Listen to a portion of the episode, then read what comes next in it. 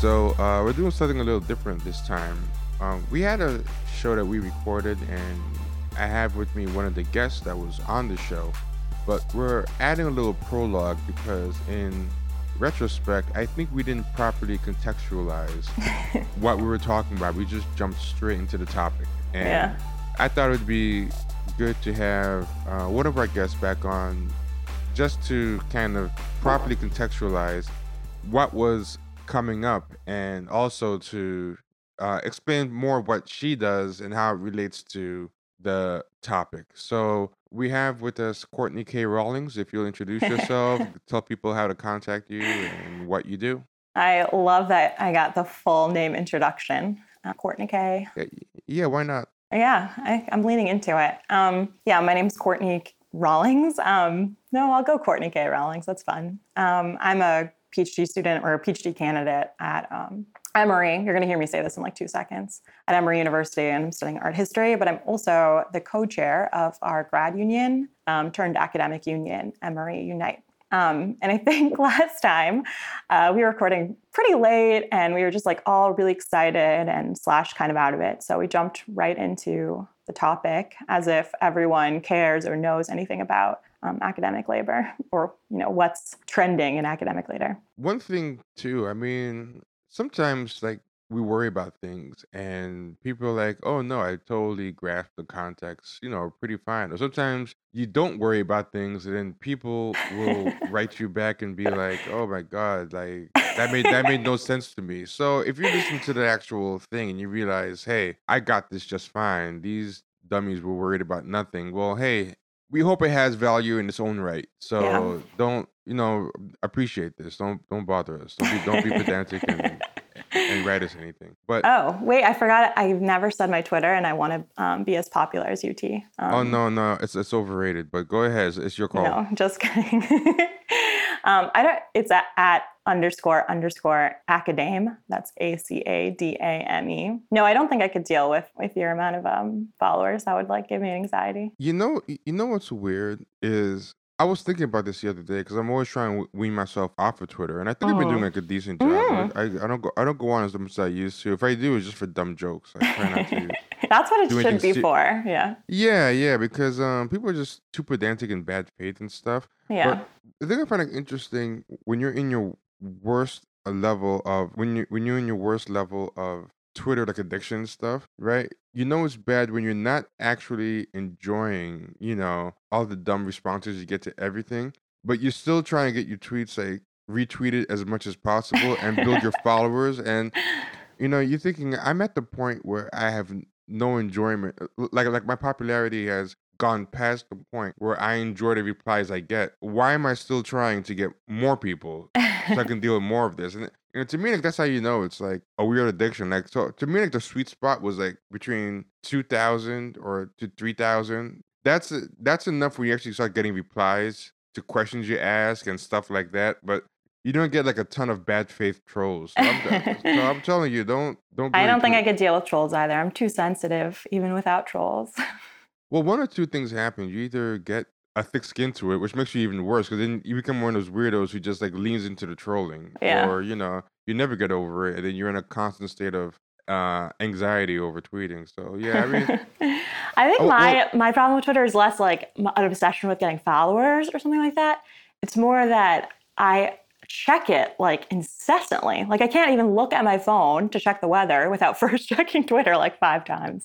Well, yeah, that's, very that's, weird. That's the worst thing. It's like, well, it's called random reinforcement or intermittent rewards. It comes out of uh, behaviorism, and it works the same way as a slot machine. Like they said, oh, well, they call it reinforcement schedules in uh, behaviorism. It's, the work is by this guy, B F Skinner. And what they found out is if you give people predictable rewards or predictable lack of rewards, they just adjust accordingly. Like if you give them too many rewards predictably, then they'll just kind of uh, back off because they're like, okay, I can just get rewards whenever I want. Or if you give them too little rewards, they kind of either ramp up accordingly or ramp down because they'll be like, okay, you know what? This is a waste of time. I, I get way too little rewards for the work I'm putting into it. But they found out if you reward people randomly, you know, like they do the same thing like five times, but one time for no particular reason, they hit a payoff, then they will keep chasing that reward constantly because they don't know when it's coming, and this time might be the right time. So that's how slot wow. machines work. That's why slot machines are the most addictive thing in uh or, or all the best gambling things are work on random reinforcement, because like, you know, people will be pulling on a slot machine arm, yeah and and they'll be like, okay, the last fifty times didn't work, but this one might be the one time. Yeah uh, that's random reinforcement. And then when it does hit, that's enough to power you through the next sixty or so um attempts. But if like it was predictably one out of five times, and people would just, you know, be like, oh, I'll just do this amount of times today, and I'll do triple tomorrow if I want triple the results. And and social media, like designers, they know this. They design it to be as addictive as possible. They've had people who work for social media, who used to work for it, like admit this, like say one of the reasons why I left was because I don't like the fact that we were addicting people. Yeah. But yeah, they have schedules about what's the optimum amount of reward that we sh- people should get or whatever. So that's what you're feeling when you're checking in. Uh, well, I get firstly. all flavors of reward. That's how we met. That's like been the most exciting yeah. thing about Twitter. it's yeah, like the yeah, weird exactly. friends that you make through this like bizarre no, internet friends, forum. But also like the weird thing where you'll make one tweet that's the same. Like, have you ever had a tweet that you think is as dumb as any other tweet you did, and for some reason that's the one that goes over? yeah. Definitely. You know, yeah. Yeah. Yeah. And then you're like, wow, this might happen again. Maybe, maybe I'll make another dumb tweet, and then that one's going to have the same thing happen. And then, you know, you never predict when it's going to happen. It's, it, it really is random. That's so weird. Yeah, yeah, but but anyway, that's yeah, that was that was like so many minutes of us just going off topic again. Yeah, yeah, but you know that's our brand, so I just, I just lean it. Lean that's why I tune in.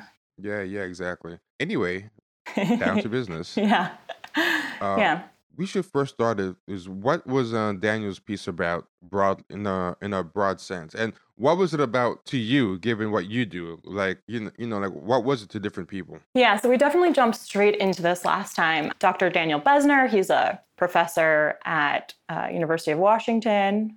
I think he's in history or something about, I don't I don't remember his department, but he's wonderful. So he wrote this great piece for the Chronicle of Higher Ed, hopefully that's right, where he is kind of like, he and, and another author actually, whose name I don't have you know, written down, but he and another author are kind of arguing like, look, we as tenured professors and we as historians in general, he's talking to like the kind of society that historians belong to. It's like the American Historical Association. Quick thing, uh, mm-hmm. just so, just to address what you said, the other author, we might have mentioned it in the main episode, but the other author is Michael Brenes or Brenes, spelled mm. B R E N E S. I'm not sure if it's Brenes or Brenes, but he is the other author. And to fill in the gap about what you weren't sure about, Daniel works on intellectual and cultural history, U S foreign relations, the history of democratic thought, and the history of social sciences. But I believe in general, in the broad sense, he considers himself a historian. Right, right. Um, that's like his specialty. So yeah, he's kind of writing, I think it's right after he got tenured is what he told us, uh, writing to his kind of broader community of historians, especially tenured historians, and especially people in power, saying there's this huge and, and pressing jobs crisis, and we need to kind of take responsibility for that. We need to be driving the unionization efforts for that. And we need to make sure that we take the correct moves to kind of reverse this job situation, right? So, you know, one of the things he calls for is like, look, the American Historical Association needs to claim responsibility. I think I just said that, right? It needs to be responsible, but it also needs to, you know, be incredibly open with, with how the jobs situation is, like, you know, post, you know, how many historians are getting what kinds of jobs. Yeah. So anyways, it's kind of like this, like very, I thought, pretty straightforward, uh, you know, really short. It's like two pages. Um, and it seems, it seems like stuff is hard to argue with or take. Oh my God. Appa- yeah. Appa- it should be completely to. hard to argue with. Yeah. I thought it was like incredibly, like um, people acted like he was asking for revolution or something like this. He's like, no, I just think we should like probably um, not exploit uh, workers. And we shouldn't, I mean, certainly shouldn't be accepting graduate students into histor- history programs if we don't plan on hiring them. I, I mean, sadly, in a neoliberal world, that is kind of revolutionary what he was oh, asking sad. for. I mean, it's kind of a sign of how far we've fallen. Yeah. That that, that becomes something so revolutionary to ask for things so basic. Right. You know? Yeah, because it would cause, you know, you know what the, the backlash kind of reminded me of? Right. Mm-hmm. You know, you know that whole okay boomer thing where people yeah. are just poking fun at little boomer foibles, and right. boomers are like really going uh, crazy. Even like celebrity boomers are going online and like acting really defensive, and it's like, God, you guys got the best of everything. Why let people have this little thing that they have, which is the ability to complain and agitate for stuff? Like, but people act like they're the beleaguered ones, and that's kind of what was happening in response to Daniel's piece. A lot of people were acting very personally attacked by,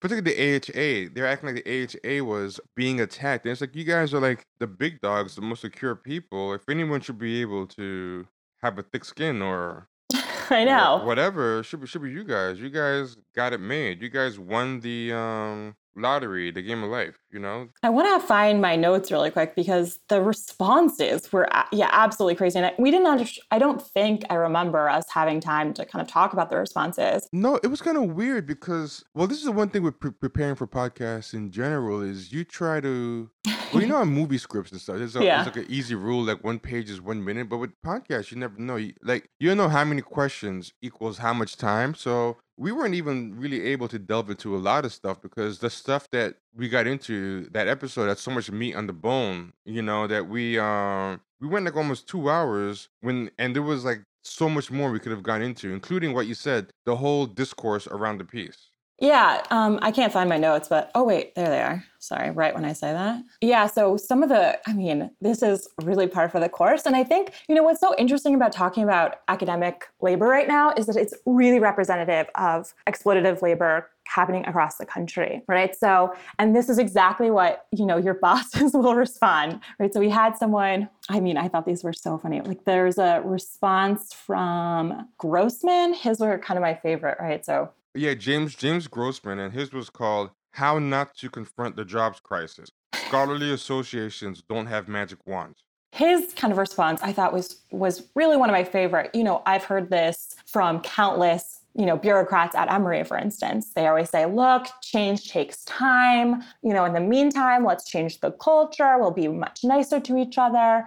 But also, you know, we need to be really realistic, right? And and that's a huge scare word that you'll hear bosses across the country um, tell you, like, we need to be realistic. And that's something that happens with the whole neoliberal and centrist, and, and liberal centrist too, just in general, is like those two things, incrementalism and civility. You know, that's something that comes up yeah. a lot in, in politics with, with liberals and centrists and, and boomers. And that's something that you can transfer to other things like this topic, which is what the Grossman guys seem to be doing. It's like, you know, focus on treating each other nicer and being civil and, you know, being less agitated. I know agitated is, is not a word. And, uh, and, and, and you non-words know, and are the bread and butter of academia. Yeah, yeah. and, and, and let's... Uh, change takes time. And, right. and, and you know what's funny? You know what's funny, right? A lot of, I used to think I had trouble with the idea of incrementalism, or incrementalism was like a, a joke. But what I realize now is incrementalism is not actually a bad thing, because it's just, it's just that what people call incrementalism actually is just an excuse for doing nothing. Because um, the right wing is, is actually like practicing actual incrementalism, and it works. Like, right. like, like what the right does with, like, say, abortion right now, reproductive rights, or all these other things. The right wing has gradually been doing incrementalism, working on infiltrating the Supreme Court, working on clawing back different things a little bit at a time. Like right now with immigration, female reproductive rights, and things mm-hmm. like that, the right wing is doing a great ground game, ground game on incrementalism. Like they're actually, like the right wing talks radical, like revolution, Tea Party stuff, but then mm-hmm. actually does incrementalism, whereas the left or academia or, or neoliberal institutions talk incrementalism but actually really want to do nothing, you know. And uh and yeah, incrementalism is what I got from Grossman's paper. Yeah, and I actually think I think you're right on all accounts right there, right? So um, I'll just say Miller says pretty much the same thing. And oh, and, say, and and let's say who Miller is. Yeah, people. Sorry, I didn't open. This, this will all be in the show notes, which is available to uh, patrons. So oh, you right. can rush and write down all these things now as a listener, or you can subscribe for five dollars a month. And seventeen cents a day, baby. Yes, exactly. Patreon, patreon.com forward slash champagne sharks. And all this stuff be in the links and then some. But uh, yeah, Miller Miller is Allison Miller, right? Yeah, I sure. That's the name. Yeah. Sorry, I, I just wrote down their last names in my notes. It's all good. Oh, and there's one more thing. Um, yeah, I, did, I don't I don't have notes on that one for some reason. And Chronicle also uh, had something that was letter to the editor that said attack on the A H A could not be more wrong. And that was right. by Joy Connolly, interim mm-hmm. president of the Graduate Center at C U N Y. Yeah. So yeah, there's actually three responses. One was a letter to the editor, and the other two were articles. I mean, they all kind of say the same thing, and that's like what what I thought. You know, your comments about the right wing are, are, are perfect, because what liberals love to do is go to the table already planning to negotiate, right? Um, or like already having negotiated uh, what they want, right? So they'll go, oh, look, you know, we want women's rights or something, but the liberal go to the table being like, well, I'm willing, you know, to negotiate, rather than really standing up for what needs to happen, rather than having like, no, like women should have right to choose or whatever, you know, whatever their kind of stance is going to be. And this is what bosses will do to you. And this is why libs are, you know, just perfect workers, is someone's going to tell you to be realistic. Someone's going to say, we, you know, we don't have the power to change it. It's always going to be the person in charge. And you have to go, um, I don't care if you don't have the power to change it, right? It needs to change because it's morally like repugnant that you're exploiting people, right? So, and actually Miller does this. She goes, look, you know, this exploitative labor market didn't happen because anyone made specific decisions, right? As if this like magic hand, like, you know, the market is just there, like coolly making these decisions for us. No, people made these decisions, and we need to hold the institution that represents those decisions responsible, right? Yeah, and this is this is where being being a, a white woman uh, helps you, because you probably you probably naturally have that. Uh, let me speak to your manager energy, and, and that's and. That's what we need in this situation, which is like, you know, people say we don't have the uh, power to change this. And it's like, right. Well, if you don't have the power, direct me to who does have the power, you know? And and this is like a moment where, you know, let me speak to your manager is actually the right response to something. Like, like if you somehow at the A H A do not have the power, then then who does? And, right. if, and if no one does, then why not? Like somebody has to be the quote unquote manager here. And, right. And I think that's what's fun. Yeah. It's, it's what's hard. And I, you know, I definitely developed this energy. When I first joined the union, I remember, I think it was like two days later, the then kind of like figurehead of the union was like, hey, can you go on the radio? And I was like, oh, okay. Um, and like for the first time ever, you know, not even really knowing what a union was, I was like on this radio uh, uh, interview, just like yelling about how we're being like Uh, exploited in the same ways that we see workers across this country being exploited. What is, of course, different um, is that college graduate students, for instance, aren't considered employees. It's really hard to fire us, so we can be like a lot more militant. But like I remember when our food service workers at Emory, you know, this has happened twice now actually, but most recently the food service workers at Emory were trying to unionize, and their bosses came with like, look, we can't make these changes all at once. You kind of put, push us into this corner, then we're not going to be able to treat you the same way. You remember that one time where we let you go from this kind of hairnet to this like kind of sexier kind of hairnet? That was because we were friends, right? And that is exactly what these institutions are going to try and do to you. So when Bessner and, sorry, what was his co-writer's name? Uh, Michael Brenes, I believe. Let me make sure. Yes, Michael Brenes. Yes. So when Bessner and Brenes um, kind of hold the A H A, you know, some institutional body that does have power responsible, the A H A is going to do the same thing those bosses talking to the workers at Emory did, right? They're going to go, you know, we kind of want to represent your interests and we want to be your friends and we want to make sure that we like ca- can adequately do our jobs. But if you're antagonistic to us, if you if you hold us responsible for any of the decisions and information that we put out there, you know, that's going to mean that like we are going to have to be antagonistic towards you. And it's like, what? That that is such, such a bizarre response. And on first hear, right, you go, like when you first hear something like that, you go, okay, like, sorry for being mean to you. But that's like also crazy. Yeah. Um, you didn't even ask for anything except for like, maybe we should do something kind of nice. But, you know, that's kind of like uh, Stockholm Syndrome. Stockholm yeah. Syndrome is Stockholm Syndrome is when you get so used to getting shafted that just getting the normal basic treatment, you start feeling grateful for, you know, and uh, I think that's what institutions now really condition us to do, like to just get used to treating basic decency like a gift. Oh my God, absolutely. It's yeah, pretty yeah, embarrassing. That's a whole different topic. Yeah, I could, I could go on and on oh, about that one. I was that's, I was that's talking right. to the Y D S A like a few days ago. Sorry, I interrupted you. I was talking to the Y D S A yesterday and they wanted me to talk, or a few days ago, and they wanted me to talk about um. Can you explain unions? What the Y D S A is for people who don't know? Oh, the Young Democratic Socialists of America. So it's like uh, the college cohort or whatever, the college section of the D S A. So it's like when you're organizing on a campus, um, you can join the Y D S A. And they're great. I had no idea Emory would have something like that. But they invited me to come talk, and I was just like, I really want to start giving talks just about like why your boss sucks, um, because that is really what you learn while you're organizing. It's always the same old thing. And it's true because, well, I think it's actually getting pushed back against now, but uh, I think especially for Gen Xers, like I think we were the most conditioned to comply generation in a while and stuff. So it's like, I think under our time was when bad treatment by employers got most normalized. Mm. It was during Gen X times, you know, where it's like... Uh, it's kind of what like every movie is about, right? In that era. Oh, oh yeah, yeah.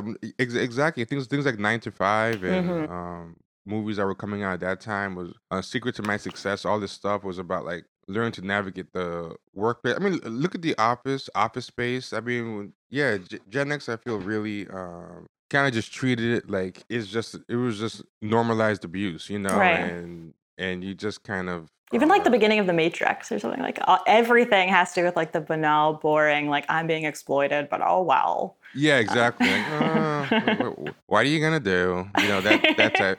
It, you know what it makes me feel like the the Flintstones show where the animals. Um, Or like it's a living, you know, like uh that's, oh my god, that's so good. Yeah.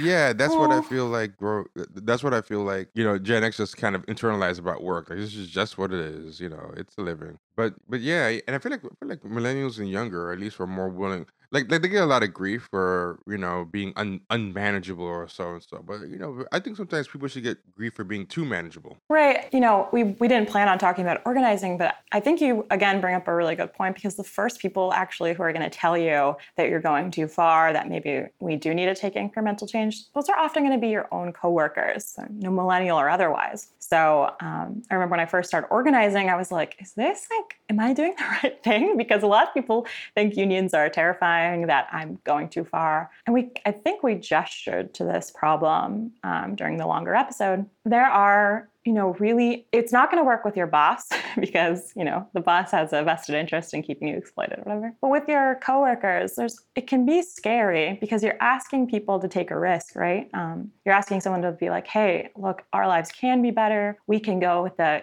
we can go to the table negotiating with like the best possible world as what, what we're asking for, right? You, we don't want to ask for fifty percent employment after grad school. You want to ask for one hundred percent employment. Um, and then we might negotiate after that. But we don't go to the table thinking we're going to negotiate. But anyways, so you're talking uh, to your coworker.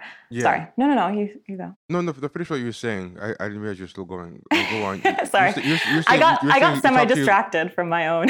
No, no, no. You, you were saying you talk to your coworker and then what happens? All right. So I'd say like in grad school, it's, this happens all the time. Someone goes, you know, I'm scared. I'm, you know, worried that people are going to take, uh, what is it? What do you say? Like, uh, they're going to fire me, like, or they're going to take actions against me? You know? uh, uh, retaliation. Retaliation. Sorry. Thank you. That, you know, retaliation will be taken against me. And I, I think in grad school as a um, adjunct worker, wherever your workplace is, um, as a food service worker, one of the greatest tools you kind of have as an organizer is that, like, they can take retaliation against you right now for absolutely no reason. You might as well, like, we already don't have those kinds of protections um, as no, workers. No, it's so tr- it's so true. Like, uh, I remember one time I started a job, and one of the first things a person said, we were starting with a group, and the person said, yeah, you know, we... Uh, picked everybody. It, it was one of those things like like in those college movies like about law school, like Paper Chase and stuff, where the person says, mm-hmm. uh, you were selected to be here and you could be unselected, you know? And right. Like, yeah, yeah, yeah. But the, the person the first day was like, yeah, you know, we picked all of you. We can unpick you. It's like, who doesn't know they could be fired? Like, like why is that yeah. nece- Why is that necessary? Like, like why do you have to like parade that around? It's so like like this normalized, ritualized abuse. That is what employment has become more and more. It's like it's like ritual abuse and Absolutely. normalized abuse and lots of Stockholm syndrome. And what I wanted to say is this is something that I criticize a lot, but I might get accused of actually being a hypocrite and doing it here. But I think what you said about coworkers is similar to like slavery and slave plantations. And I know like it sounds like, oh, don't trivialize slavery by comparing it to work, especially like tenured work. But what I mean is, Uh, this is lady Caitlin Rosenthal. We've discussed her work before on the show. She's actually someone I actually want to get on the show, but she wrote a book, Accounting for Slavery, master's and management, right? And then she also, uh, and we're going to put this stuff in the show notes as well. She also wrote a paper before that. The book is an expansion of the paper, but the, the paper is called Slavery Scientific Management. And she makes this convincing case that modern management, as we know it, is derived from slavery, and it's called scientific management, like the idea of like testing things, like right. Like for, sometimes like it's for, called Taylorism. Oh yeah, yeah. They call it, they call it that as as well. I think she might even have mentioned that. Yeah, yeah. She actually uh, mentions it. Uh, Frederick Winslow Taylor, who had published his magnum opus, The Principles of Scientific Management, uh, Taylorism. Good, good job. See that, people? She's a PhD candidate. That's but.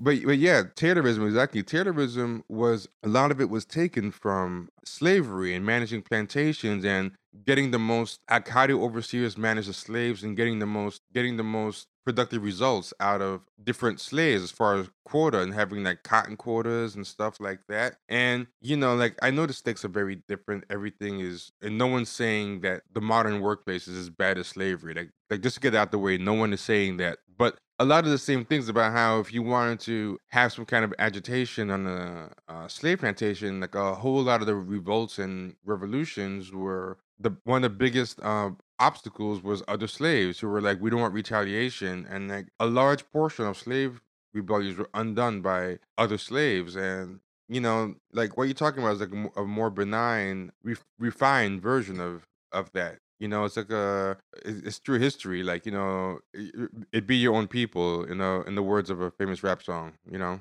I think, you know, this is definitely the hardest part about you know, starting a union, organizing, is you are inevitably going to come up against coworkers who just do not see the world the same as you. But what I've found more and more, um, especially when you talk about adjunct labor, but also... Um, wait, wait, I can say who don't see the world as you, or who do see it as you, but can tolerate it. Wow, that's a, yeah, I don't actually know, because like, I can't imagine someone like viewing the world the same way and then being like, anyways, this is like totally chill. I, I honestly don't think that grad students, a majority of grad students know the statistics, because our departments are not telling us, right? They want us to hold out that hope that we're going to get a tenure track job. But I also think, you know, it's very possible that these departments don't understand or don't believe the statistics, right? Um, or want to be willfully uh, ignorant, as we've seen in the responses to Daniel's piece. Absolutely. I mean, this is why I, as people here, I like really harp on this thing about responsibility. And I think that's what Bessner's doing as well. It's, you can avoid responsibility if you're willfully ignorant, right? If you, and, and, and sometimes it's not willful. It's like a, a pathological avoidance.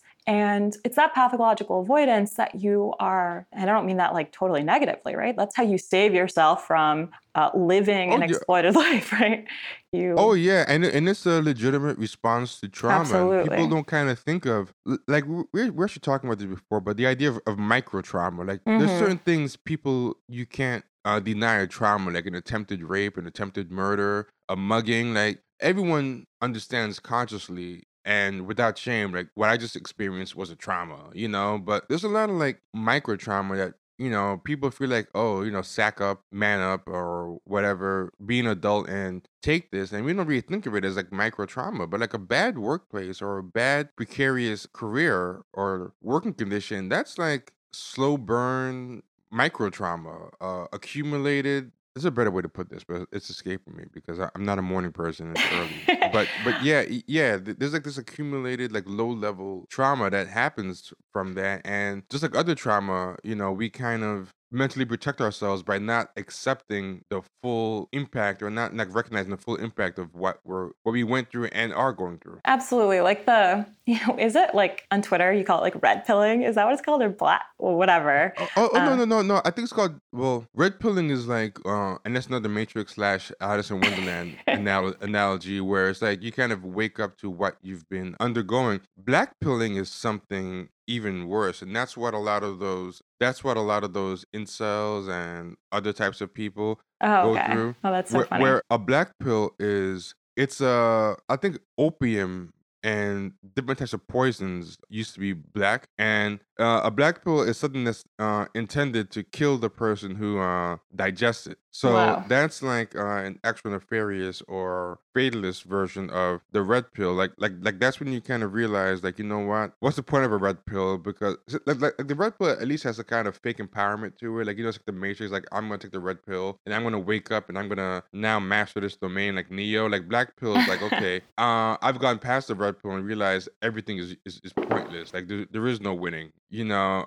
we're all we're all doomed. I'm like you know, re-interested so, in the Matrix right now. I think it's like so funny. Um, anyways. Uh, yeah, but you know what? Read read Baudrillard because uh, oh, the Matrix is I like bastard. Love the Baudrillard train. Full Baudrillard yeah, gallery. Yeah. yeah. Y- yeah, because um the the main thing the Matrix gets wrong and the conceit of it is the idea that it's very easy to tell, like, like once you're red pilled, it's very easy to tell when you're in the Matrix and when you're not. When the real nefariousness of it is that no one knows anymore when they're in the Matrix or when they're not, because reality has become so fake and fakeness has become so real. You know, we have video games that seem realer than real life, and we have president that seems like he's a cartoon. Like, like you never know when you're stepping out of the Matrix into reality and vice versa anymore. And that's what the Matrix didn't understand about Baudrillard. They made they took the conceit that once you realize that there's a Matrix, then it's easy to jump in and out of it. And right. that what what's really tough about the Matrix is once you realize there's a Matrix, you start realizing that you never know when you're in it and when you're not. And that's way scarier. And that's why Baudrillard didn't uh,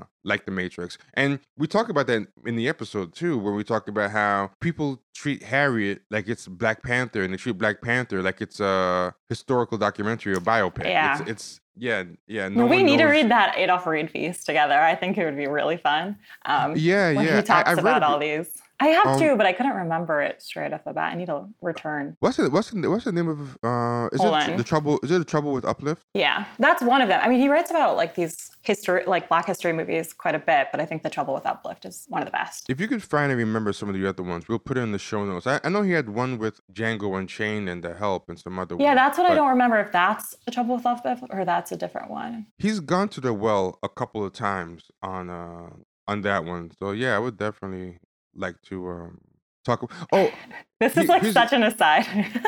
oh no, it's, it's all it's all related. Uh, here's uh, here's another perfect example, right? Mm-hmm. And we talked about this during the show, but at the time of the show, this tweet I didn't have it handy, or mm-hmm. it didn't come out yet. But I found this tweet after we did our episode, and it so ties into what happened in the show, right? But somebody wrote this about what happened in their cl- in their classroom regarding the movie Harriet, and their it was a history class with a history professor. Oh, right, right. Person, you sent this to me. Yeah, the person wrote, "My Black History," and he put history in italics. He put this on Twitter. He put, "My Black History professor just walked in this class over slavery and said he wants students to see the movie Harriet. Again, I say, all skin folk ain't kinfolk." Because, you know, his his professor was actually Black, right? Right. So then, and then he adds, "Mans just used the argument that movies need to be entertaining when a student asks whether or not the movie is historically accurate." So, so a history professor asked them to um, watch this movie Harriet, which is like fake and superhero-y as fuck. And when the student, the students were more concerned about historical accuracy than the actual history professor who's Black. And his response was, "Well, don't worry." He didn't even say yes or no. He just said, "Well, movies need to be entertaining," you know? And it's like, uh, okay, the ma- the Matrix. When, when are we stepping into reality? When are we stepping into fantasy? And no one knows. So how do we even get on that? I don't actually know, but it, it, it felt fun. I think I just made like a Matrix comment or something. Yeah, yeah, we talked the Matrix and the black pilling. Yeah, but, but yeah, but the black pilling is basically when you're like, you know what, fuck it.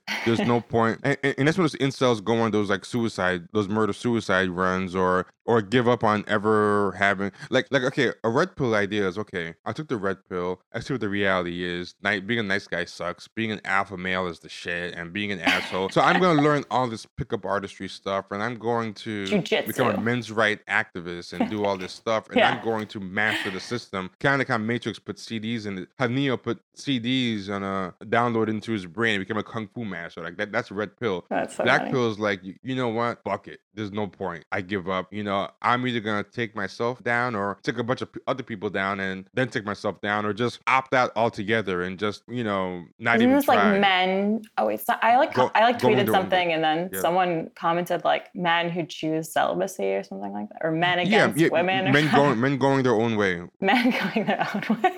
Sorry. Yeah, we talked about that. Like, I feel like I I learned so much about this weird world on uh, twitter dot com. I would have never known of such a thing.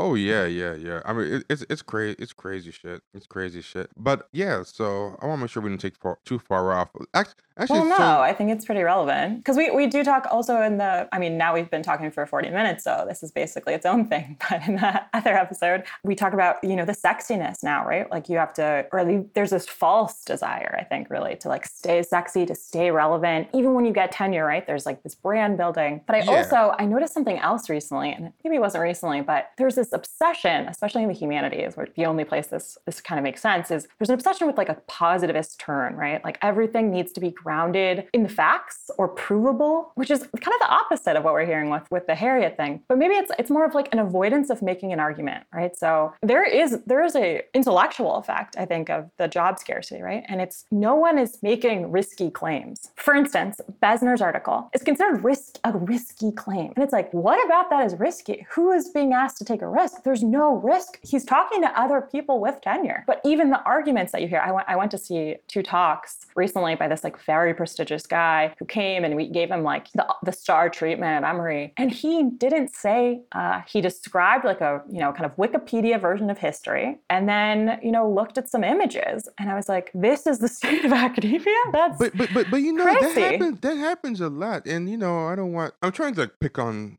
people less, even though like part of me thinks that when problem we have in this world, we don't call out people by name enough, you know, but at the same time, I don't want to always just be calling out people by name, but in this case, like I have to, like there's some people like I see like someone like Roxane Gay, like mm-hmm. people act like she's speaking such truth to power with yeah. her brand of feminism, but then you look and she just is the most make no waves kind of absolutely uh, person. But I think people kind of like the illusion, pretending that they're making waves. So people kind of listen to her and act like they were inspired to do some kind of change when, I mean, all I've ever seen this woman do is write books about making it easier to be a feminist. And, right. and like, like like her whole book, Bad Feminist, is about how you don't have to really do anything. Did you read it? Hmm? You uh, read it? Yeah. Oh my God, go I, you. Well, You're well, so like in the zeitgeist. Okay. Well, no, well, this is why I did it because uh. people kept holding her up to me as somebody who was so, such a powerful like thinker. I would see her on Twitter and she'd be just trying to get jobs on Batgirl movies or trying to get invited to getting mad that Marvel didn't invite her to the Black Panther uh, okay. um, premiere. I mean, these are real things she said. I'm not just being hyperbolic.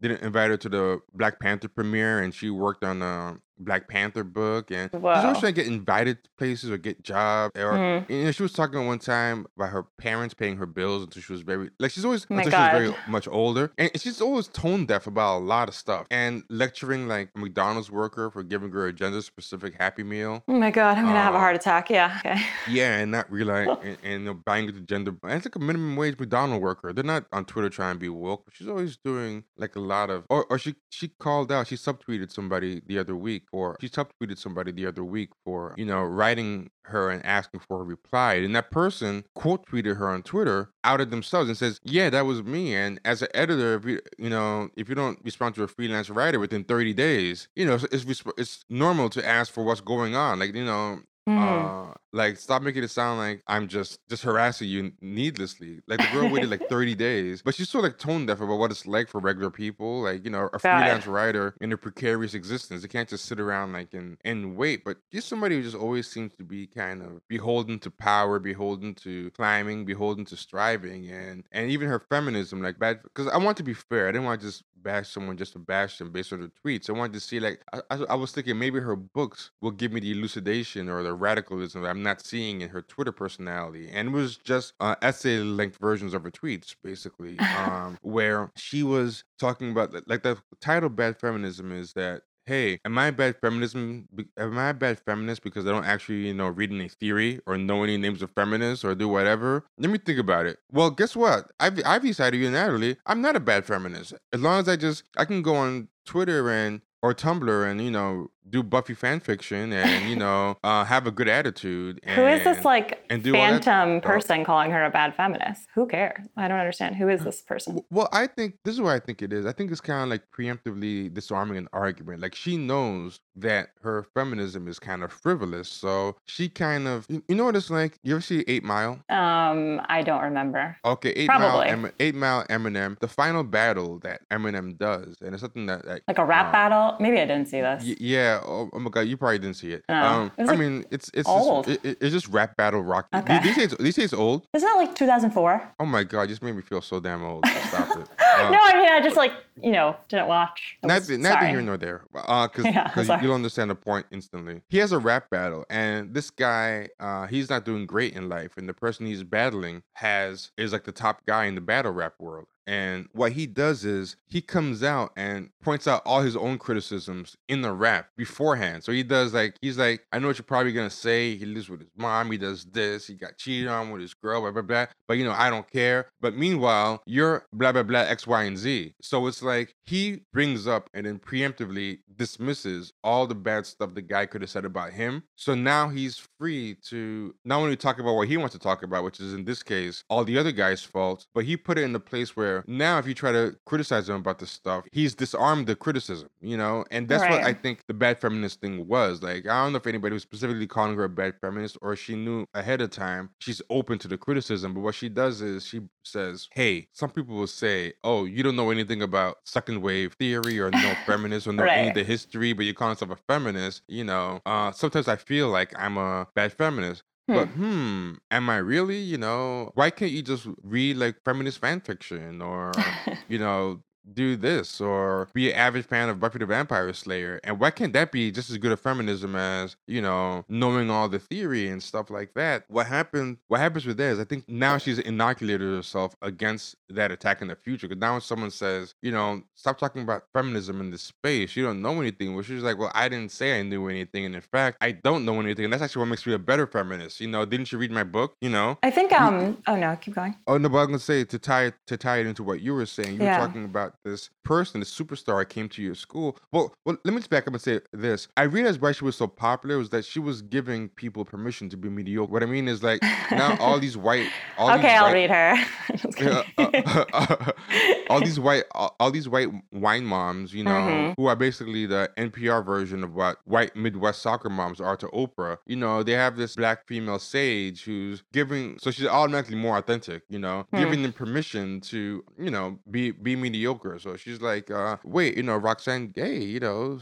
and she's a black woman. She said it's okay to, uh, you know, not read and whatever and call yourself feminist, you mm. know, or just just lean in and, you know, everything a woman does is is feminist. Lean you know? in, yeah, okay, yeah, yeah, yeah. yeah. So, so I think um, what the yeah. difference is, what I what I wish, I mean, and I have no idea how this. Oh, right, we were saying like this is what's missing from the academy, right? So yeah, I don't yeah, care yeah, yeah. that and, Roxane and you Gay. Gave, yeah, you no. gave the example. You gave the example just so people know we're on topic. You gave the example of that person who came to your school, but yeah. he's supposed to be a superstar, but he didn't really say anything challenging yeah. or whatever, but it was accepted as being like great. I will yeah. never forget Sorry, this talk. It was so infuriating. Anyways, but like Roxane Gay, like sure, whatever, argue that you don't have to read, but argue it, right? I think I wouldn't care if Roxane Gay was saying what she's saying, which is kind of a nothing, right? Like, because no one's yeah. calling her a bad feminist, you know. The, the difference is she didn't take the risk, right? She didn't just go out and say what she wanted to say. Her entire argument is buoying, is um sorry, protecting herself from there being an argument against her, right? So what do you say to Roxane Gay, right? If she's already kind of anticipated your issues, there's no, uh, so, you know, you could say like, look, Roxane Gay, um, what would be my argument against her? My argument against her is that there's no argument against her. She's just naming some facts about the world. Some people are feminists yeah, yeah, and don't yeah. read theory. Okay. Yeah, yeah, I- exactly. There's not even anything to make a target out of. Like, I'm going to put this in the show notes, but there's a pretty good negative review of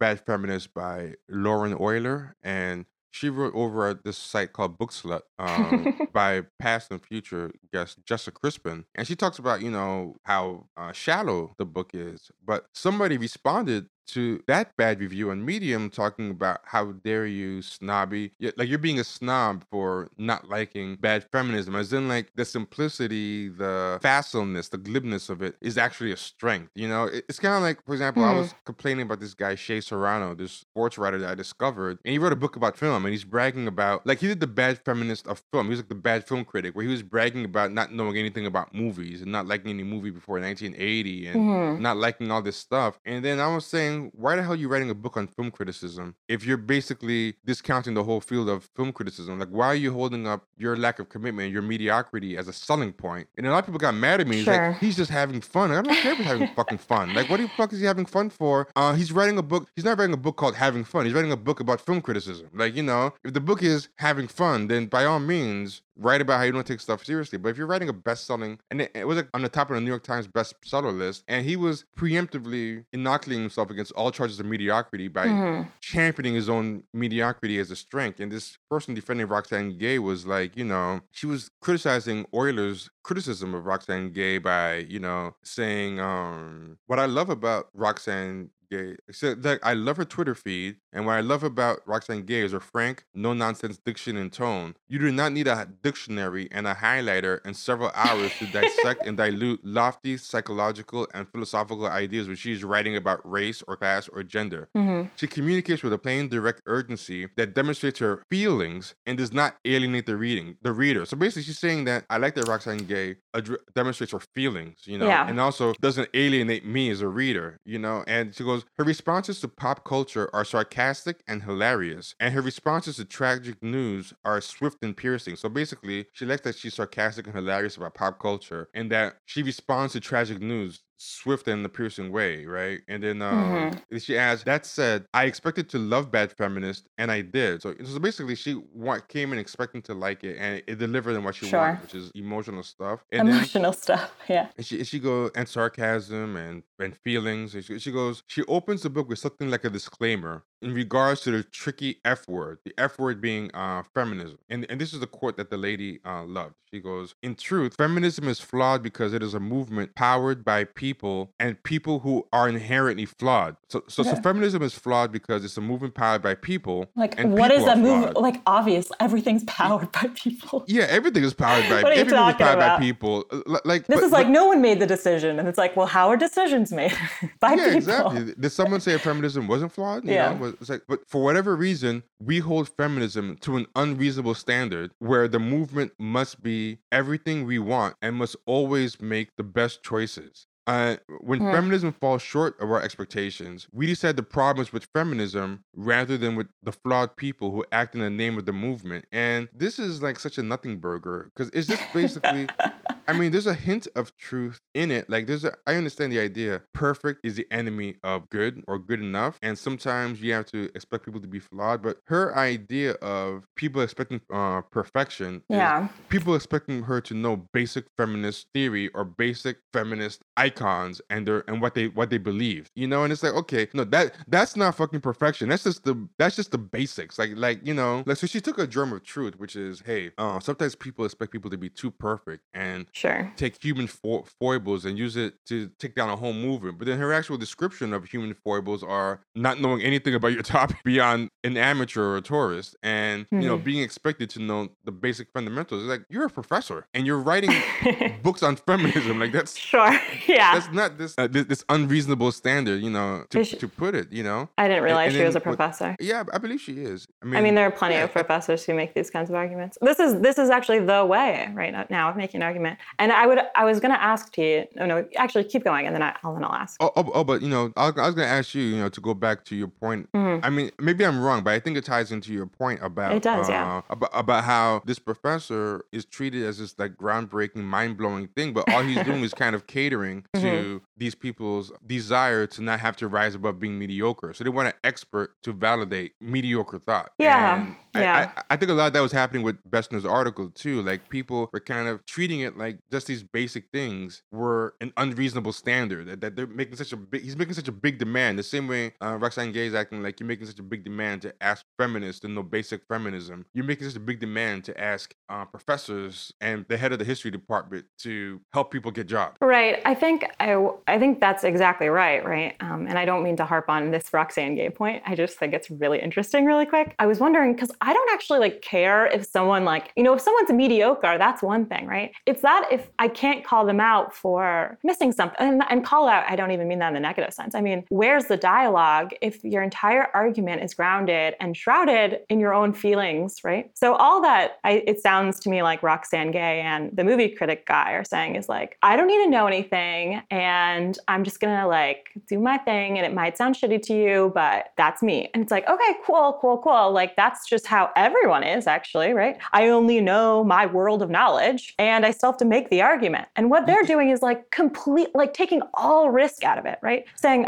yeah, not just, not only am I mediocre, which is like a very weird thing to say, okay, but fine, live your live your truth. Well, to be fair, they're not using the word mediocre, but, but what they're describing basically yeah. is basically uh, mediocrity. Like they're making mediocrity sound like, you know, trying really hard, mm. and they're making trying hard sound like unreasonable perfection standards. I guess what I want to know is is if you would, like, because I think that's right, but that it also feels like something's missing um, in that analysis of like what's kind of wrong there. And I wonder if you would say like, there is no argument against how you see yourself and your own history, right? If I write a book about, that's basically like a diary of how I see myself as a feminist or an art historian, what's the, like, am I making an argument? And, w- and what what would you point to that's wrong? Because I'm just telling you my view of things. Here's the well, difference, can, right? Is if yeah. I go and I and I just tell you what the movie is about, right? And I go, here's how I see the movie or here's how I see feminism. And I think it should do this, this, and this. And uh, here's the history as I take it to have unfolded.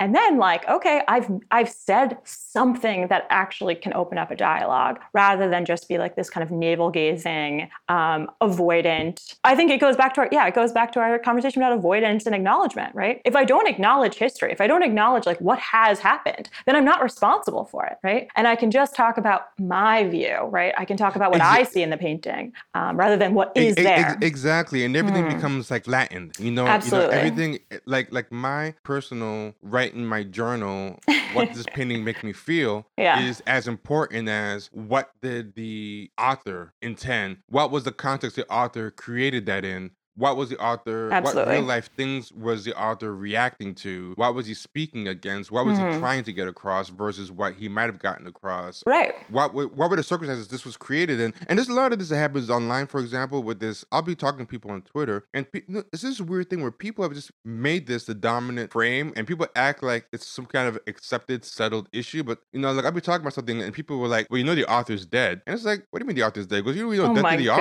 author, what the author says. And it's like, first of all, fuck you. You. That's what you believe. But don't act like it's a settled issue. Like, like he, he was acting like I believe this. So he, he was like, so I was bringing up how no, this is what the author intended, and it doesn't succeed in achieving this. He goes, well, yeah, but everyone knows the author is dead. It's like, no, that's not a settled issue. That's your belief. You say, well, I think the author is dead, and I'll be like, well, no, I think you're wrong. The author matters, and what the author intend matters. But I think people want to believe that and not even challenge it and take it as settled thought because when the author is dead, now my meanderings and musings are as important, if not more important, than doing the work. And that's kind of like... Absolutely. Like, oh my God. I've never felt more confirmed in our friendship right now. We totally agree on this. Yeah. Yeah, yeah. Uh-huh. And, because think about it. If the author is dead, then also the historian is dead. Absolutely. Because, yeah. Because the historian... Well, that's great for mediocre historians, isn't it? yeah, yeah, exactly. Because the historian is one of the people who's going to tell you what the author was thinking. Like you're right. an, an art, as an art history person, you're going to help preserve what the author or the artist was thinking in this piece, what the context of what the piece was preserved in. Right. And if the artist is dead, then you as a historian, what does it matter what you're doing? And what does it mm. matter if the historian could tell his students like, hey, watch this fictional movie because it's entertaining and that's what, you know, it should be because who who cares? Yeah, absolutely. I mean, again, it's about being wrong, right? If I if I argue what someone intended, I of course can be wrong. You don't know intentions in this kind of like perfect way. Like I can never like peek into your head and know exactly what you intend. But like we share a world and we share a language and I can like do my best and then I'm making an argument. If I pretend uh, what you did, right, in making your movie, it doesn't matter at all, then I never have to make an argument. I never risk being wrong and it can be about my dad. Yeah, yeah. And I never have to get out of my own head. I never have to Absolutely. Try to get into someone else's head, which is what art is supposed to make you do. It's supposed to help put you in someone else's head. But now we judge art based on how well it gets into our head and and confirms what we already believe, which is what this woman Coleman was doing with Bad Feminist. Like, you know, right. she she didn't want the work to challenge her and force her to think like other people and see, what about other people's thoughts do I want to assimilate, internalize, maybe challenge? You know, I, I reject what you think about this, but you make a good case about this. That's too much work. I just want confirmation bias and be told that I'm a special snow- snowflake. And, and absolutely. You know, yeah. Yeah. Yeah. And same thing. I want this art to just kind of confirm. So, you know, like, like people go see a movie and be like, hey, this movie confirms my leftism. This movie confirms my right-wing view, and that makes it a good movie. And it's like, wait, the guy who did this movie is just a total idiot. Mm-hmm. And, oh, but it doesn't matter because death of the author. It doesn't matter if he intended to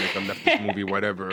Right. You know, I saw a leftist movie in it, so it's a great leftist movie. I was I was like, just talking about this last night when I saw I saw Parasite two nights ago. I mean, this will yeah. take us into a whole different world, but I was like, I, I fell into this world of like, okay, what what does it mean to be a leftist movie? Like, what did they intend? Did it succeed yeah. or fail, right? Like, yeah, and I think it's a valid mm-hmm. criticism. And, you know, people think historians are just reciters. Well, they've become hi- that. Hi- yeah. hi- history. I mean, yeah, they might become that. But, you know, like, a good historian is someone who doesn't even just take the record's word for it. So, mm-hmm. like, the artist might say, oh, this is what I intended with the work. And a good historian doesn't take that for face value. They'll, they'll be like, yes, the author or the artist said this was what they intended, but there's a lot of evidence, you know, that he might not have been honest, or he might not have been aware of what was really going on, because there's a lot of clues in his life and his work and his themes that really show that he was motivated by uh, racism or Nazism mm-hmm. or whatever. And so it's like people don't even want to take even the bare minimum of just reciting even what the author thought of their own work, much less engaging and challenging and seeing if the author's thoughts about their own work really hold up to what he actually put on the canvas or the page. And mm-hmm. and that lack of seriousness, I think, kind of translates Translates to even uh, Bessner's article and how people mm-hmm. responded to it, but it doesn't make us feel good. Mm-hmm. It's not what we want to hear. It doesn't control our view of ourselves. Yeah. And why can't we make people feel better about themselves and stop being like, like now you're a party pooper for demanding anything out of anybody, standard wise. Right. That's, that's why Bessner was being treated. Like, the way that we can use how people react to art and movies and mm. whatever to this real life topic of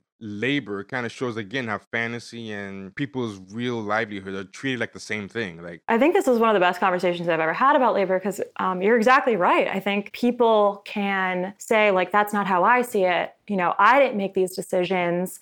Um, there's there's no actor uh, for who uh, that the institution represents, and there's nothing we can do about it. What is that saying? It's like the world just happens. It's a, a series of emotions and feelings and, and relationships, and there's really nothing and we can do. And things just happen to us. Just happen yeah. to us. Rather than saying, like, we, we, we're responsible, people, yeah. intentional agents, and we can. When you decide, right, that it's okay for exploitation to occur, like it, no, say you come out against, like, like Bessner's article, right, which is say, like, you know, it just happens, people are exploited. Well, I hope that you know that that's you saying, I acknowledge what's happened, and I'm ta- I'm making the intentional decision to do nothing about it. And they refuse to see that as an intentional decision. Yes, systems are made of people, and people don't really understand that. Like, like you know, systems just, just spontaneously um, arise, and it's like the same bit as the death of author or death of artist in the art. Like, there's a death of an actor in systems now. Mm-hmm. Like, systems are just these things that are just their own thing. And, you know, the, the same way the intentionality of the author or what the author did, the artist, doesn't matter. All the different people involved either uh, creating or enabling, like, these rules or turning a blind eye or whatever, are just kind of treated like, you know, they don't they don't exist. It's kind of like how there's all this talk in academia or in... Um,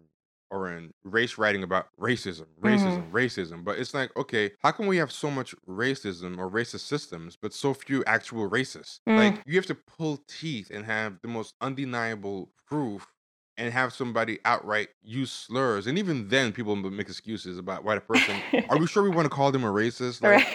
Yeah, like, like um, yeah there, crazy. There's, there's even a book about it called Racism Without Racists, and how mm. we're so willing to see racism everywhere, but so few racists, you know? And it's, I think it's that same mindset. It's the same mindset as death of the author, same mindset as death of the bad faith A H A actor, you know, who's not helping students get jobs. It's, it's I mean, not to put words in Adolf Reed's mouth, but it kind of seems like this is what he's saying, right? Like, you know, we, if we talk about racism without pointing to a solution that's, like, actionable and possible, then we're just talking about uh, uh, a nothing, no agent kind of like specter that keeps us from taking responsibility for this, these problems, these exploitative, uh, racist issues that we see in this world, right? It's the difference between talking about gentrification and talking about, you know, putting forth, you know, actionable possible laws that protect someone's rights as a renter and protect their, what is it called? Um, uh, rent protection? What is it called? Rent control. Rent, rent control. Protection. Yeah, yeah. Rent control. Yeah. Well, well, well you know. This is my house I'm... cleaning, housekeeping. yeah, yeah. Extra house cleaning, housekeeping moment.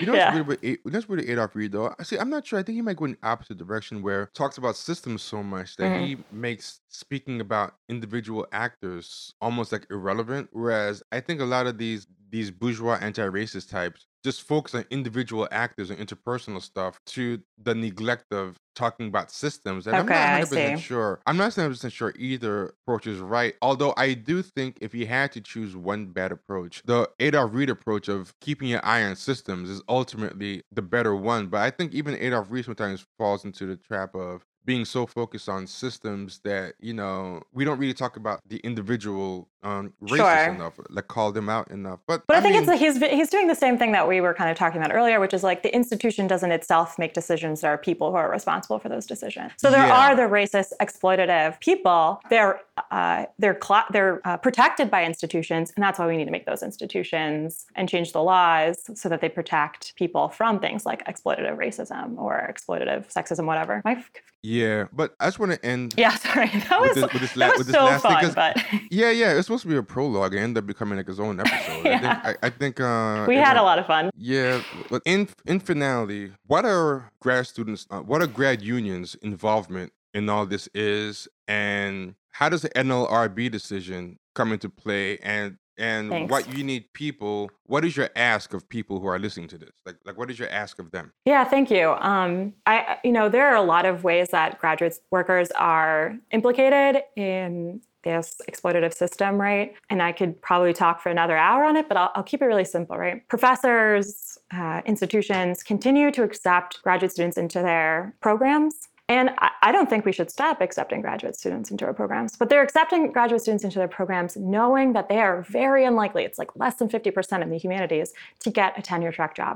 And we do speak about this a bit in the longer uh, conversation with Daniel um, and Andre. But what I think graduate union, the reason that graduate unions, I think, are really on the rise, right, is they go, we see what this, what's happening. We see that our bosses actually don't care that we um, are not guaranteed jobs, or and there's not even like, um, it's not even more than likely that we're going to get a job. It's, uh, it's very likely that we won't. Um, and we want to change how our institutions look and function and put people like the people who are going to be implicated in this mess, graduate workers and adjunct workers, in charge of the spaces that they're working, right? This is like a classic leftist move, right? You go, I'm the one who's going to suffer this. I don't think I have to suffer this. Let's join, let's um, start a union, make our voices heard, and reverse this seemingly Um, unstoppable train of exploitation. And we go, no, we can turn this train around. Um, so I was just on the phone with S E I U at Service Employees International Union two or three days ago, and I said, look, our new plan needs to be that we hold not just professors um, responsible, but the entire bureaucratic system that runs these institutions and say, you actually are one hundred percent responsible and obligated to find each and every graduate student you ex- admit who wants a tenure track job. You are responsible for getting them a tenure track job, a well-paying, good tenure track job. I think just making that our ask, which, you know, even the people at S E I U were like, that's not reasonable. And I go, I don't care if it's reasonable. That's what we have to ask. And it's what we have to demand. And I just that, just say real quick, if something is not reasonable, then let's find out by trying our best for it Absolutely. And failing, you know? Cause, yeah. Because if, if, it, if it's not reasonable, then what do you have to lose? Worst case, you'll try and you'll fail. It's kind of like when or you'll says, get it, make things a little bit better, and not, but like y- yeah. that shouldn't be yeah, your goal. Exactly. That's crazy. Yeah, yeah, yeah, but the way you should find out yeah. if something's unreasonable or not is by trying for it with your all mm-hmm. and, and failing. And that's how you know. Amen. I one hundred percent there with you. And And it sucks. I'm about to leave graduate school. And I, I think this is, um, you know, I probably won't get a tenure track job. I mean, cross my fingers. Anyone listening who wants to give me one, I'm totally down. Uh, it like hurts my whole. How great would it be? How great would it be to work that way? You, you, you can ask on podcasts. This is genuinely job. What my mom thinks. Like my, my mom's like, you just didn't make enough connections. And I'm like, I mean, okay, but like, I don't think even these people have any power. Um, and this actually, the guy that came to visit and gave a talk, he was like, you know, I just met someone and he gave me a job at like Johns Hopkins or wherever, the Yale or whatever he went, was working. And I was like, wow, if that was really a thing, that would be absolutely ba- bananas. So anyways, you asked about the N L R B. So the N L R B recently overturned a decision um, in twenty sixteen, the Columbia decision, which said graduate students or graduate workers at um, private universities are workers um, and can unionize. Um, the Trump's N L R B recently overturned that decision, not by overturning a precedent, so not overturning it because Emory went to be uh, went to the N L R B and asking to be a union, because we had across the country decided no one was going to do that. But they instead passed a rule, okay? And rules are uh, a lot harder to overturn. And so one thing that we're doing right now, and that I ask all of your listeners to do, is to kind of just, I mean, T will put um, something in the in the show notes, but you could really just Google. And, and, and, mm. and this won't be in the patron-only show notes. I'll put this in the general. Oh, thank you. Um, everyone ev- everyone could read show notes because I want a lot of people to see this. I'll give him ones that, that have this instruction. So basically we want to like kind of overwhelm the N L R B with comments, not just from graduate students, not just from professors, not just from people at the university, but people across the country who, you know, say, look, graduate students are workers um, um, for X, Y, and reason, X, Y, and Z reasons. Um, they're workers because they do work. I mean, it's it's honestly like laughable how how easy it is to make this argument. Um, but if you send in these comments, then we can slow down the decision, hopefully until twenty twenty, um, so that we can protect the unions across this country who have put in so much work to be recognized, who have done all this organizing, and who deserve to have protected workplaces. And also, you know, places like Emory, of our ultimate goal, right, is to get enough people on board that we can go to the N L R B and negotiate our own contract. So that would, you know, could be really helpful. Again, the the link that um, T will have for you, there are like really specific instructions. They take like two seconds to read, and writing a comment can take as long or as short as you want it to. So it would be okay. mean a lot. Great, great. So definitely uh, either do the Google search or... All right, Google check, search check uh, N L R B grad workers uh, unions, and something will come up. Great. And this was meant to be just a quick prologue for the episode. It ended up becoming an episode in its own right, but I'm going to leave it the way it is. I think it's fine. So just to just listen to this. And also, I think uh, you didn't get to talk that much during the other episode. So this is kind of mm. nice because it makes the other one kind of... I have no memory then, of what I said or didn't say. What's that, what, what's that? I have no memory of what I said or didn't say. I, like, you're not a morning person, and I'm like whatever the opposite of a night person is. Yes, yeah, so, I think it was in the evening. You were kind of checked out. Of the oh, evening. absolutely, so, yeah. So, so this kind of, this kind of works out. Mm-hmm. So, so this ends up being your episode, and the other one ends up being more of Daniel's. But yeah, thanks for joining me and giving that extra context. And yeah, jump into the next episode and listen to it with Daniel and Andre joining us. Well, thanks for having me, Tia. I hope you have a great day. All right, you too. Take care. All right, y'all. So that is the end of part one. Go to, again, patreon.com forward slash champagne sharks or click the link in the show notes to get part two. Be good.